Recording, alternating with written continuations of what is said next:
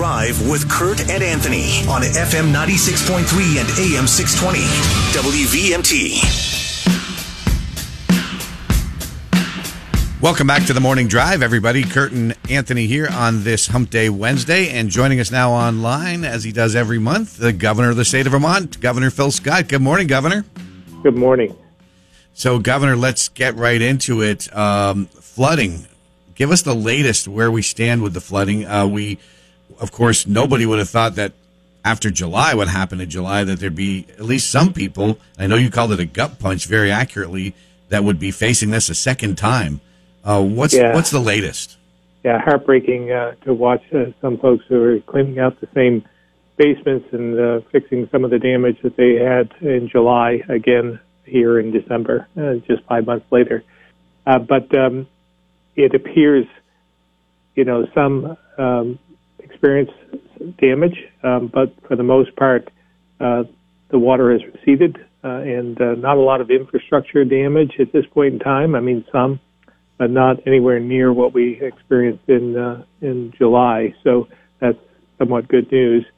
Uh, we're still assessing uh, the damage. Uh, people uh, asking people to log on to two one one and and report it. But first, first things first, take care of themselves, take care of their families, take care of their their homes, and uh, and then do that after. We'll have to uh, see whether we uh, we meet the threshold for uh, a federal declaration and FEMA assistance. Uh, there'll be a public assistance will uh, will be more uh, easier to attain uh, than individual assistance. That's a fairly high bar, and uh, it doesn't appear that we'll make it, but we never know.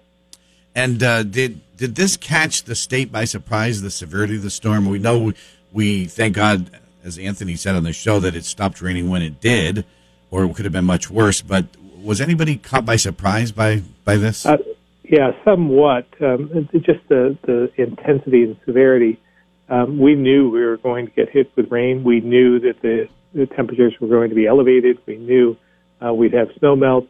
Uh, and we would have minor flooding. We knew all that, and we were prepared. Um, rest assured, uh, we were we were ready to go, whatever happened. Um, but it um, when you look at the, the rainfall amounts as compared to what was predicted, in some areas, most areas, it was about double uh, the amount, and a higher temperature uh, than was uh, uh, previously forecast. So, I, I think that uh, that you know. Again, coupled together, uh, was why we had so much water, uh, so much more water uh, than we thought we were going to end up with. And we know in Cambridge, for example, uh, that there was at least an area in Cambridge that got hit really, really hard again. And some of the same people that are still just barely getting digging out from July got hit again. Yeah, you know, again, we're we're just we're. We're right in the middle of recovery uh, from the July storm. I mean, this will take some time to recover from that, and then for these uh, for these folks to have to go through it once again um, is just, you know, again, heartbreaking. Uh, we're going to do everything we can to help out. I'd ask everyone out there listening if they can uh, give a hand in any way, help their community, help their neighbors. Uh, please do so, especially this time of year. It's just such a difficult time for everyone. So, of course, uh, you said you're you're applying for a federal declaration, um, uh, emergency declaration.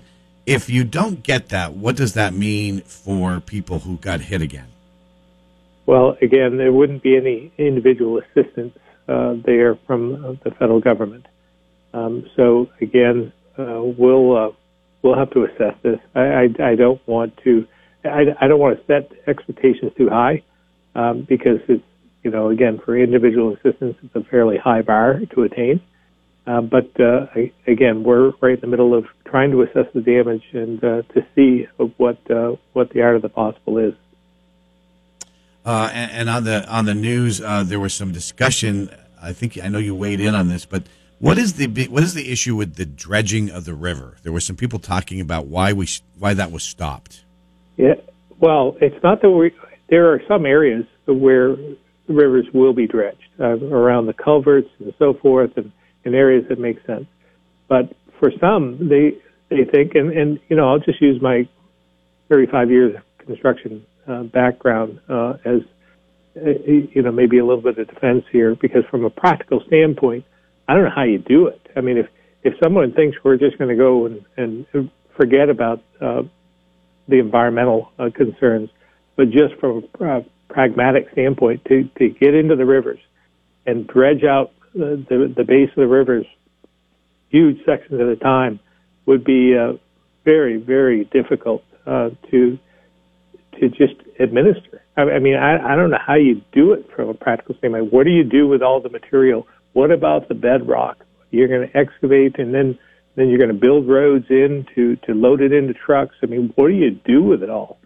So it's uh, it's much easier uh, when you think about this, and, and you gain so much more by broadening uh, the river, you know, the river banks, moving it back, a tiered approach, than you are to dredge and, and, and dig down. But maybe we're talking about the same thing. Maybe folks are, are thinking the same thing that I am, that broadening uh, the river, uh, creating more capacity there would make some sense. Uh, and again, a tiered type of approach along the slopes of the banks uh, would uh, would be very, very helpful. And you'd gain more volume than you would going straight down, because they're so, you know, the rivers are so narrow at this point. Well, I think people think, you know, I, I don't know, yeah, on the surface, like, oh, we can just go and dig a dig it deeper. But as you just pointed out, there's a significant number of factors uh, that, that come into play. Well, then, you, I mean, you dig down, all right, and then you just create a pond, and then right. you have water there anyhow. So if you don't have a, if you don't do it consistently uh, throughout the, the river corridor, uh, you're just going to create pockets, and that's going to accumulate more silt, um, and then you're going to have to dredge it back out and continue that that, uh, that process. So, again, from a practical standpoint, I'm I'm I'm just not seeing it, uh, but but I do believe uh, that we need more storage capacity. So we're, I think we agree on the goal. It's just how to get there. We're talking to Vermont Governor Phil Scott this morning. Let's go to the phones. Good morning. You're live on the Morning Drive with Governor Scott. Hi, good morning, Governor. Governor, I live on the Lamoille River up in Fairfax, and I've been a fisherman on that river for thirty years. And I have to disagree with you about the dredging.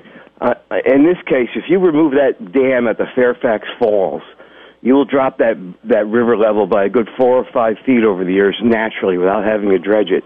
And if you if you have the farmers or somebody do, do their job and, and restore those stream banks on Lamoille all the way up through Fairfax and all the way up to Cambridge, that, that river just meanders and meanders, and all water flows helical, so it just constantly chews through the banks.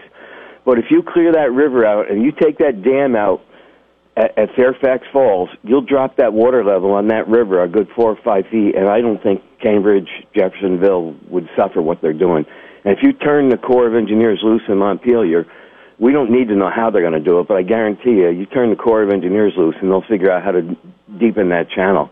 I really yeah. think we should start considering that more seriously instead of going through oh, over it. All through. Right, Governor. Yeah, yeah, yeah. Well, there's no doubt uh, that things can be done uh, such as that.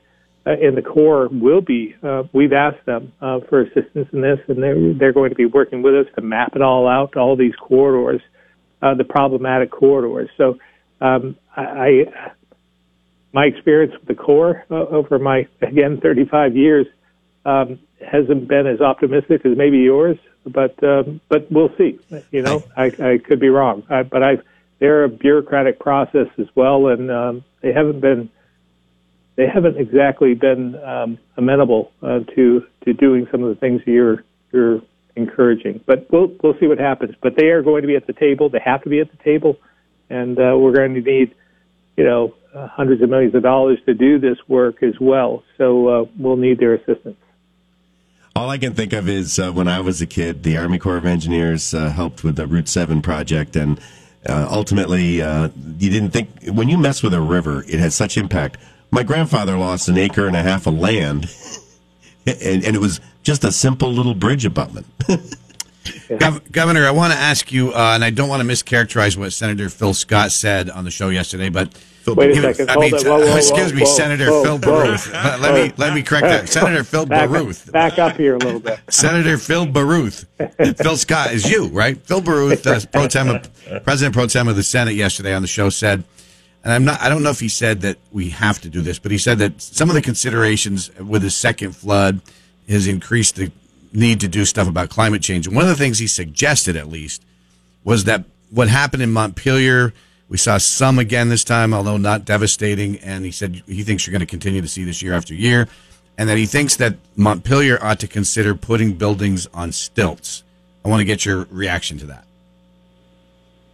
Um, well, I, I, you know, I'd love to see the draft legislation on that and the costs associated with it. Um, he did, I, uh, he I, did admit that it would be very expensive. Yeah, I, I think there are other ways to to accomplish the goals. Like I said, it's it's really about it's a giant math problem when you think about it. We need more storage capacity for all the intense water uh, that we're seeing, the, the high-intensity storms, uh, flash floods, and so forth. What we need is we need a place for the water to go and to store, and, and just for that period of time until we can take care of it more naturally. Uh, so when you when you think about it in that respect, uh, again, it's about the volume of water uh, going through the river corridors now. Uh, the volume of water that we would receive in a short period of time.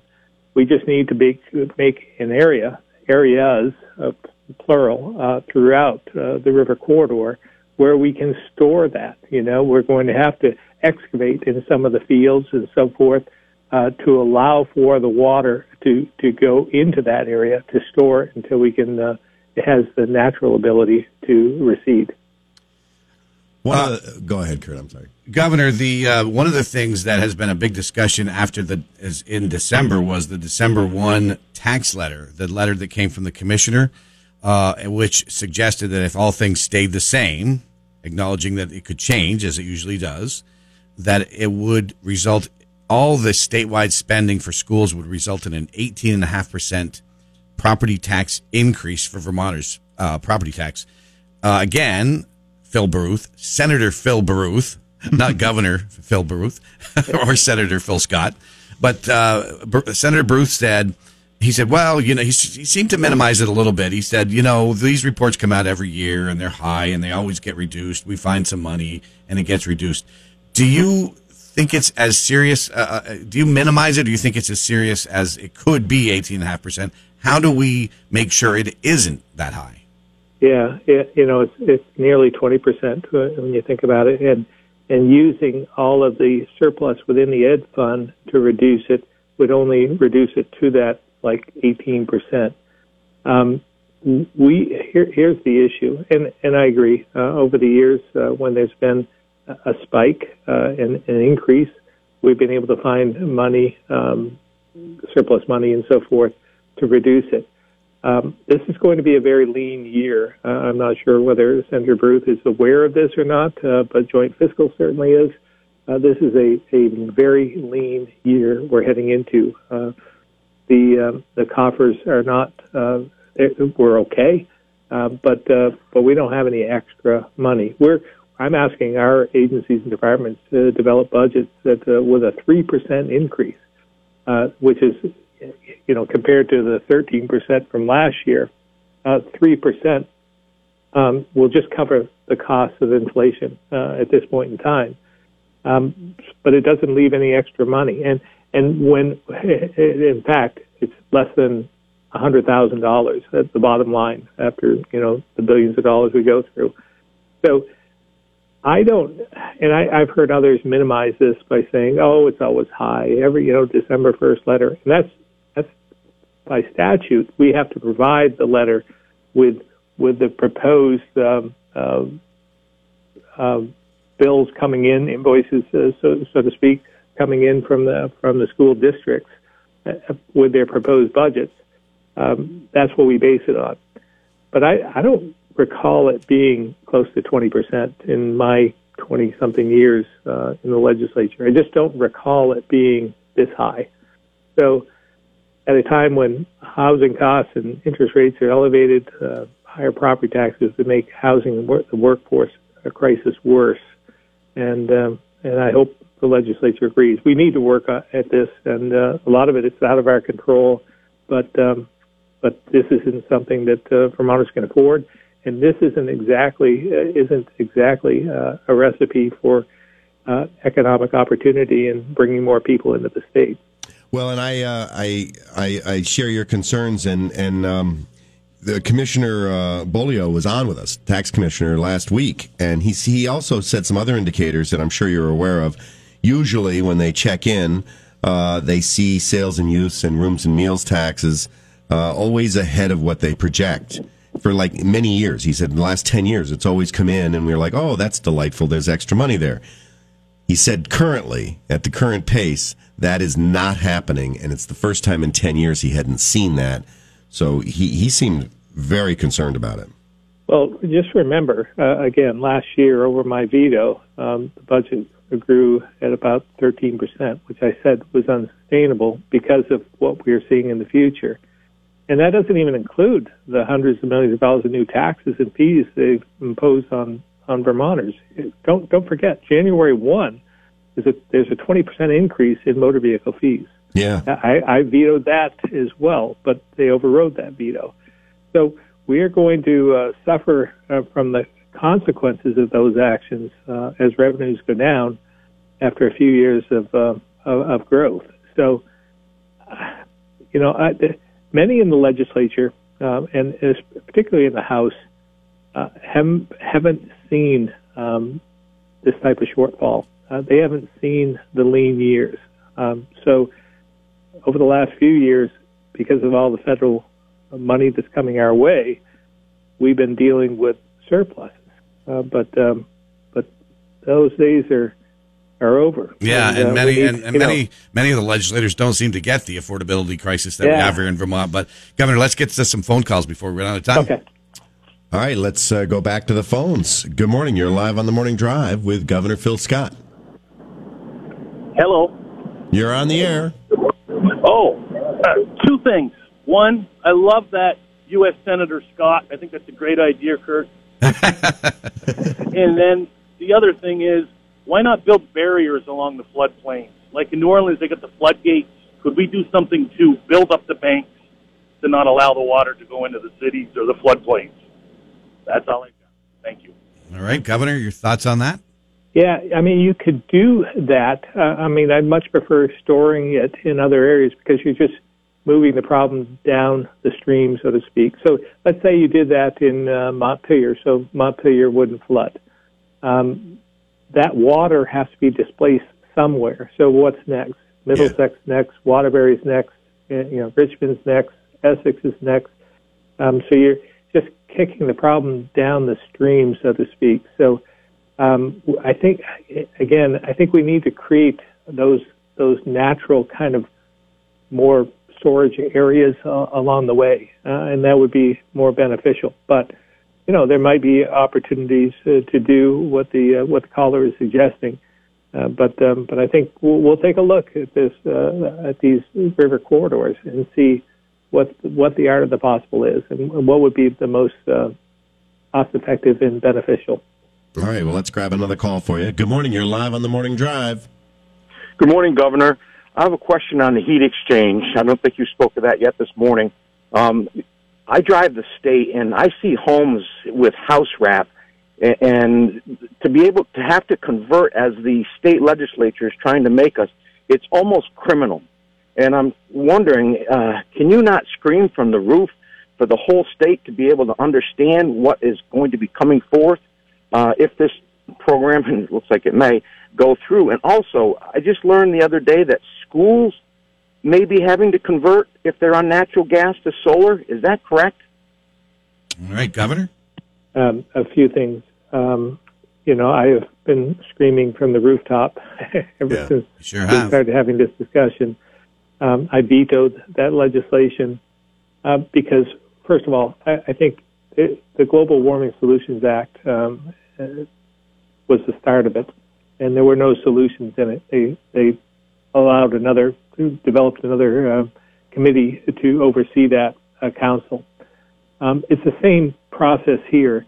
Uh, they aren't doing anything with it themselves, but they're asking the Public Utility Commission, a three-person uh, board, independent board, mm-hmm. um, who has, doesn't really have to answer to anyone, to develop this. Um, and then hopefully we'll get another shot at this uh, when it comes back to the legislation once they develop what the plan is. Um, but, you know, from my standpoint, it just looks like it's going to be a carbon tax. That's basically what it is. So if they want a carbon tax, they should have they should have just enacted it, or at least proposed it, and and then had a public uh, discussion about it. Be upfront about it. Right. Governor, um, I want to ask you, uh, it was just in the news that on day one, or uh, right away in the beginning of the session, the legislature is going to take up again safe injection sites. And we know that's been a big issue in Burlington. Uh, we know you have made clear you opposed that in the past. Do you still oppose safe injection sites? Uh, some make the claim that with all these needles around in Burlington everywhere, uh, and th- that this would actually help with some of those problems.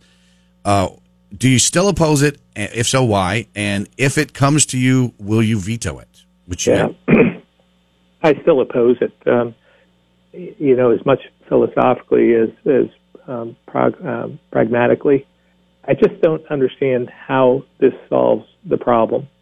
And uh, maybe I'm missing something here, but so fentanyl has changed the game um, for for many, and um, and people are shooting up uh, more frequently uh, than before, and and I just I'm from from a practical standpoint, I'm wondering if you're out in in let's say South Burlington or Essex, and, and you want to shoot up, are you going to take you know, a, a bus into Burlington to go to one of these sites?